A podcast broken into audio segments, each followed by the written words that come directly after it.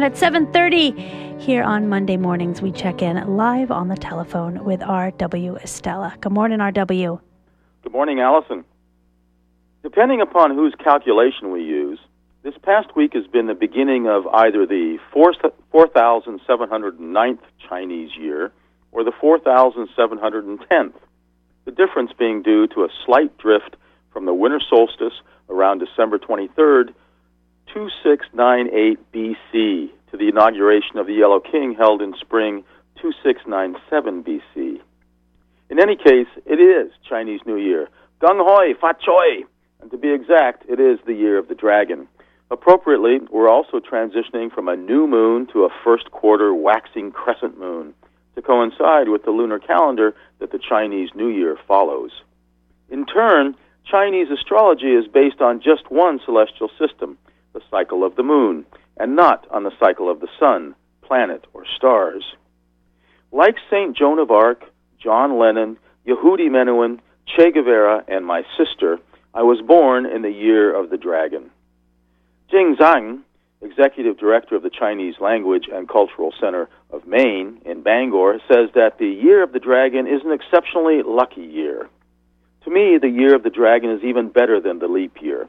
The former provides a frame for measuring the progress of one's life in 12 year increments, whereas the latter affords only the briefer span of four years.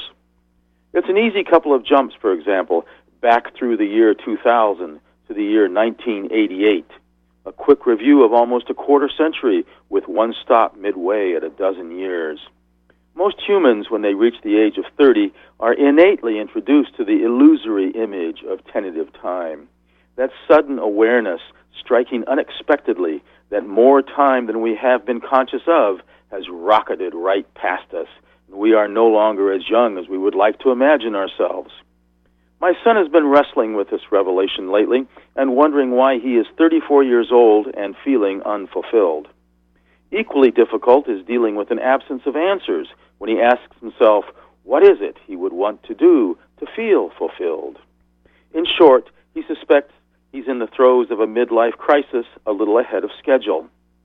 In my attempts to reassure him that all is probably right on schedule for him and that not everyone waits until he or she is 40 or 50 years old to be thinking about major life readjustments, I try to reacquaint him with some of his basic, though nevertheless substantial accomplishments. He's a compassionate sort whom neither man nor beast need fear. He's able to support himself with work that he does well. He's managed to stay out of jail. He's excellent with little children, having been satisfactorily trained by the children who were in his charge when he was a young lifeguard, and by his three nieces, my granddaughters, who range from four years old to 13. But like many of us, he is unable to properly value these wonderful attributes. He's also a natural born sociologist and psychologist, although he refers to his work as a bartender as having to go deal with the drunks. Basically, he has persuaded himself that he needs to finish up a college degree, although he has had repeated difficulties over the years deciding exactly which program of study he wants to fully invest himself in. And thus a kind of inertia has set in, which he wants to break loose from, but waits for an inspiration to do so. And this is where I will direct him to the Chinese New Year.